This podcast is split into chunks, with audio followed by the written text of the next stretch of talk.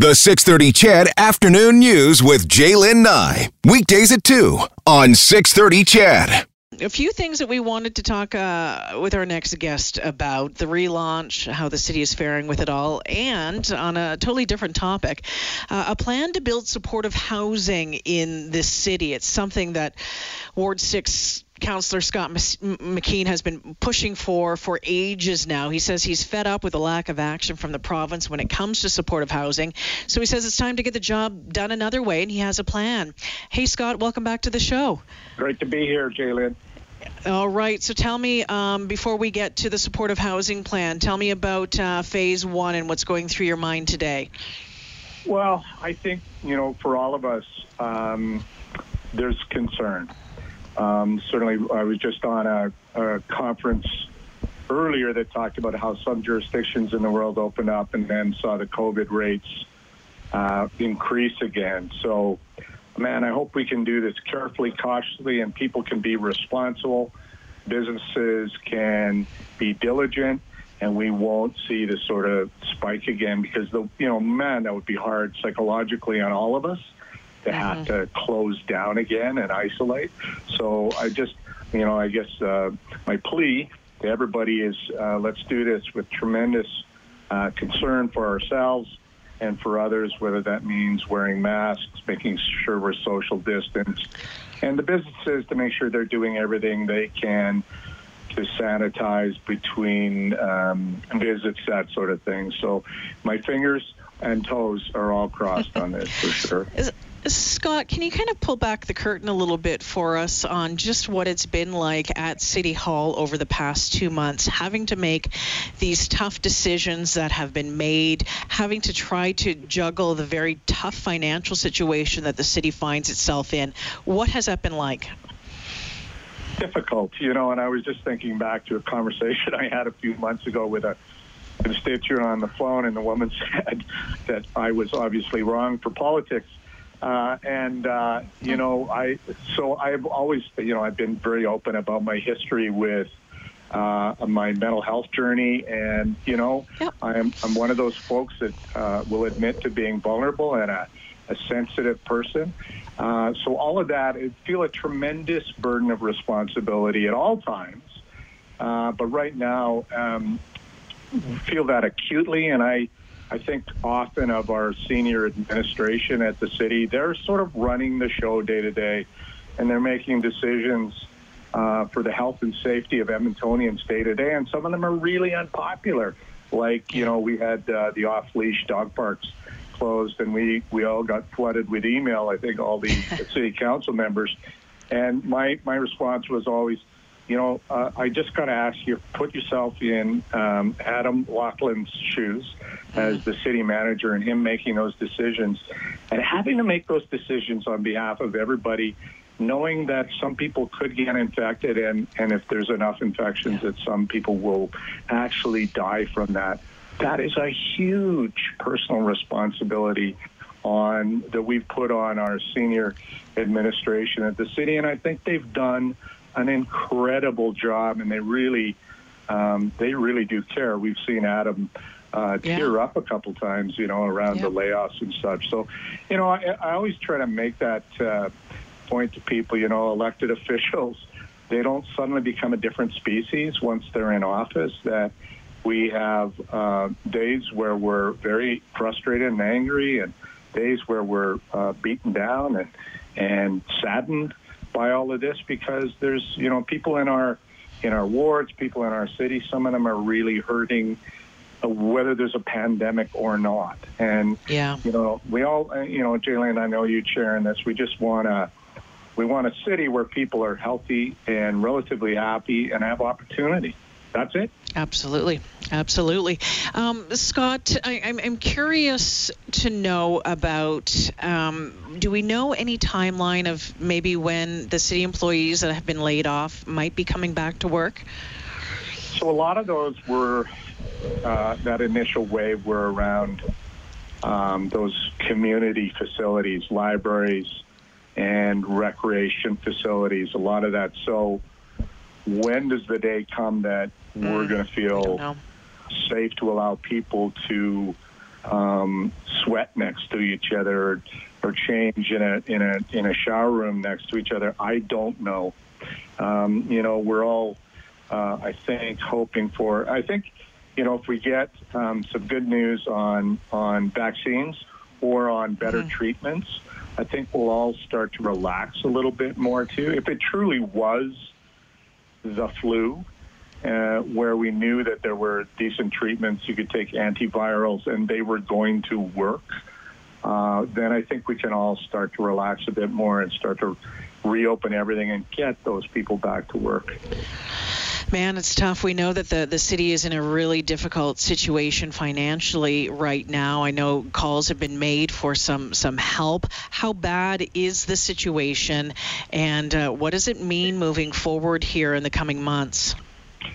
Well, you know, the, the, the scariest number was given the closure of a number of our facilities and given um, we're not charging for transit, the, the worst case scenario was about $260 million short of revenue by the end of the year.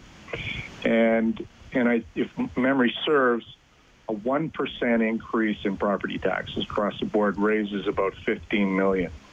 So you can imagine how impactful that would be to all of that. That would that would require incredible amounts of shutdowns of service and layoffs of people. Or and we can't go to Edmontonians and ask them for a 10% increase in their taxes. That would be mm-hmm. ridiculous, and I would have to go for plastic surgery so nobody could recognize me, shave my mustache off. Um, but uh, yeah, so you know we're struggling through all of this, and we're keenly aware that there are people out of work. There are people being infected with this um, this uh, horrible new illness, and so that's who we're focused on. You know, I think we want to make sure that there's still um, ability. You know, the federal government has a lot of responsibility. We city governments don't do income transfers per se because we just don't have the tax tools to do that. But you know, we, we want, I just want us to continue to look after each other, and that you know I've donated some money, and I'm sure uh, uh, your listeners have too, whether that's to the United Way or the food bank, just ways to make sure that uh, our neighbors in this in this community aren't going hungry. You know, that would just be horrific to think of that. So. So yeah, it's um, it's uh, it's a lot of stress, but I don't you know I don't want to claim to have any more stress than than the parents out there who yeah. maybe have been laid off work. Uh, we're all going through this, and I just if I could offer any sentiment, and I, I mean it as sincerely as as I can, that we're in this together, and and if people need help, I think one of the most courageous things people can do in their lives is ask for help. Yeah, um, without a doubt. Because we're we're we're raised, especially in this culture and context, to believe in in um, individual achievement and individual success, and you succeed or fail on your own merit and your own work ethic. That's there's a lot of truth in that, and there's a lot of truth in personal responsibility. But I always I always say to people, I believe strongly in personal responsibility. But part of my personal responsibility is help those that need some help. And and right now there's a lot of people who need some help.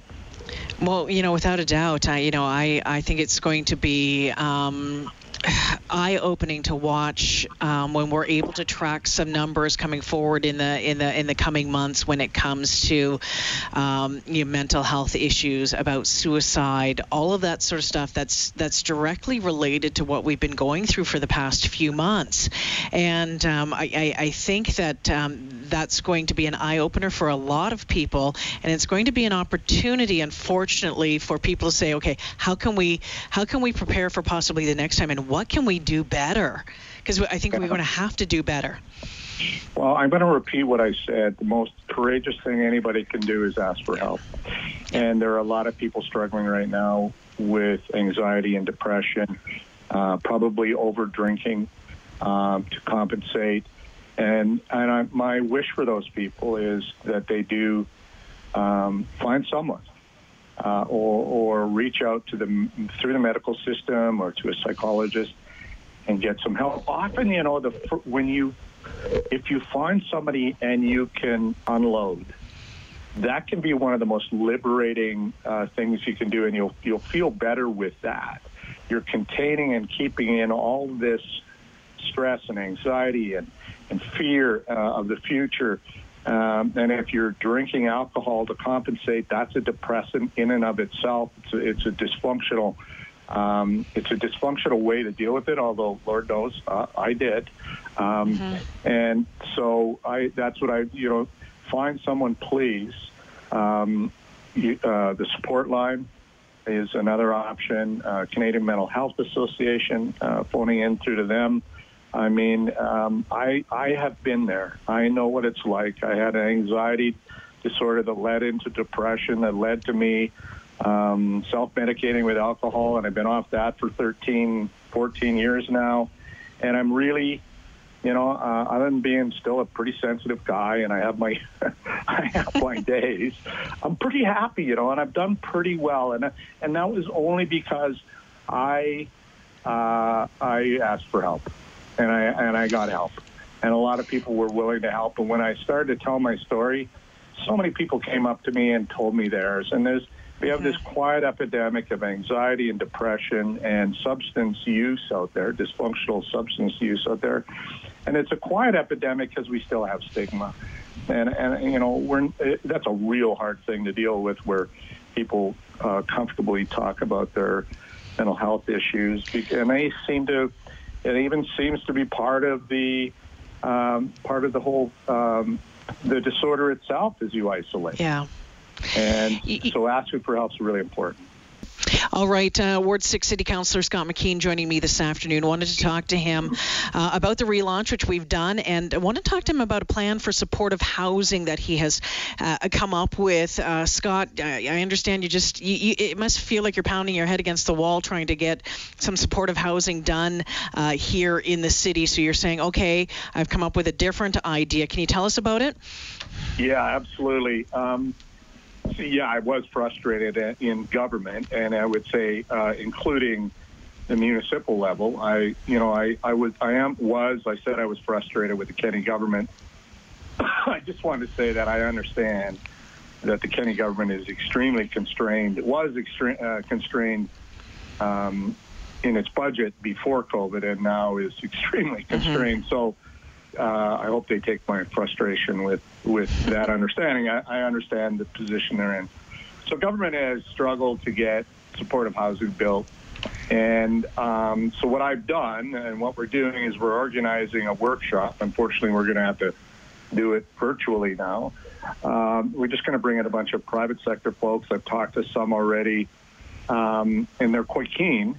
And so the idea is they're going to have ideas on how to build these um, uh, projects more efficiently, uh, at less expense, quicker, and they'll have other ideas. Uh, you know, looking for creative ways to finance uh, the projects. Um, that's what I'm hoping, and I'm you know the what has happened is uh, after the inimitable. Uh, Scott Johnson of 630 CHED did his story.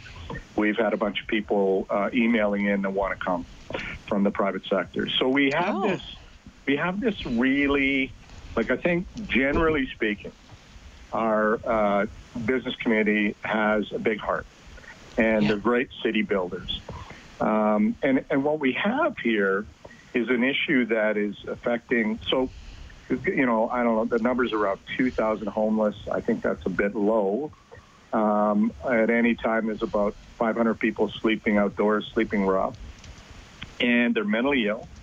Uh, many of them, they're um, uh, dependent on substances. Many of them, they live their lives so they're you know uh, they're um, not clean cut looking people walking down the street, and they get treated by society badly at every turn. You know, told to uh, get off people's property with probably some pretty colorful language, maybe dozens of times a day. So these people have been um, they've been affected and changed and altered, and they were already probably affected by, as I said, mental illness or early childhood um, trauma. Uh, and so these people uh, and, and, their lives cause all sorts of side effects that impact communities. We've had, you know, fires in the River Valley as they sleep outside. We know the business communities, Chinatown, um, Whyte Avenue downtown, Stony Plain Road, Beverly. Every one of these business associations came before council over the last couple of years and said, um, we're having problems. Uh, when you have uh, homeless people in the area and they're panhandling or they're maybe they're passed out on the sidewalk, that's people see that and they may never come back to that business area. So it's it's a huge, huge problem for for businesses, for communities, and let's not forget for the 2,000 or so people who are, you know, they're Edmontonians. Yeah. And and I I will I will put together any and for anybody who wants to argue with me, I would put together a strong argument that it was bad luck that they ended up on the street. It was either the genetics they uh, were uh, given, or the family they were born into, or the circumstances of their life. And when we do have ex-military uh, Yep. homeless on the streets in Edmonton, um, and so so we should if and if we looked after them. I, you know, I, I don't want to exaggerate, but I think there's millions, if not tens of millions of dollars we spend every year on police, paramedics, firefighters, uh, bylaw officers cleaning up homeless camps, and then the courts, and then the hospitals, um, dealing with folks who, if they were put in proper supportive housing, there's one in the ward I represent, a place called Ambrose Place, Yeah. where they they've taken people who were homeless for decades and and living with uh, mental illness issues and all that trauma uh, from their childhood and from living on the streets. And they've, they've those people their humanity returns You know what, Scott? I'm Scott. I'm almost out of time here. I'm pretty much out of time here. Yeah. But you're right. I mean, the the financial implications here are huge, and we know in this in this city that sometimes all you have to do is put the ask out or say, let's come up with a better way and a plan to do it, and that's what you've done. So the end of the month, you're hoping to get everyone together and maybe you know start just fleshing it out a little bit. Will you keep us updated on what happens? yeah i was just going to say please have me back in a couple months or three months jalen and hopefully we'll have some good news I would love that, Scott. Have yourself a good weekend. Okay, thanks for this. thank you Yeah, you betcha. Scott McKeen, Ward 6 City Councillor, uh, talking about the relaunch uh, uh, that we're in right now and this plan that he has for supportive housing. You know, putting a call out to the business community to get a plan in place and long term, uh, the belief that um, economically this will be better because, as you heard, you know, police, bylaw, healthcare, just the cost that goes in there, um, dealing with. Um, you know the vulnerable population could be better served and likely um, the the cost drop down dramatically if these people have a place to call their own